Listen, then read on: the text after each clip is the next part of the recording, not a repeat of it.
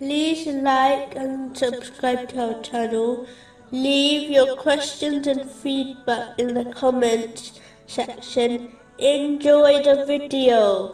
The great companion, Abdullah bin Abbas, may Allah be pleased with him, once said, Fulfill the obligatory duties. Fulfill the duties towards people. And seek the help of Allah, the Exalted, in order to fulfill these. When Allah, the Exalted, sees a genuine intention in a person, He protects them from evil.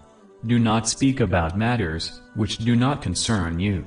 Do not dispute with a foolish, or a patient person.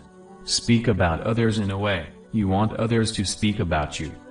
If a person is not generous with their wealth, they should give up accumulating it. Discussing aspects of knowledge at night is more beloved to me than voluntary night worship. If you want to mention the faults of others, instead remember your own faults.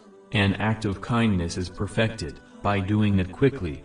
The person who does it, believes it is insignificant. And they conceal it from people. Your heart must have full conviction with what Allah, the Exalted, made you responsible for, and you must reflect on the hereafter. You must perform the obligatory duties, at their set times. You must constantly remember Allah, the Exalted. Do not follow the evil advice of the devil. Do not worry about establishing this material world, as this will destroy your hereafter. You must always desire the well-being of others. There will come a time a person's stomach will be their main concern. Their desires will be their religion. And their tongue will be their weapon. Knowledge a person does not share is like a treasure which is not spent. Allah, the Exalted, sanctified the holy Kaaba, honored it, and blessed it. But a believer is more sanctified to Allah, the Exalted, than it. Patience is needed when fulfilling the obligatory duties.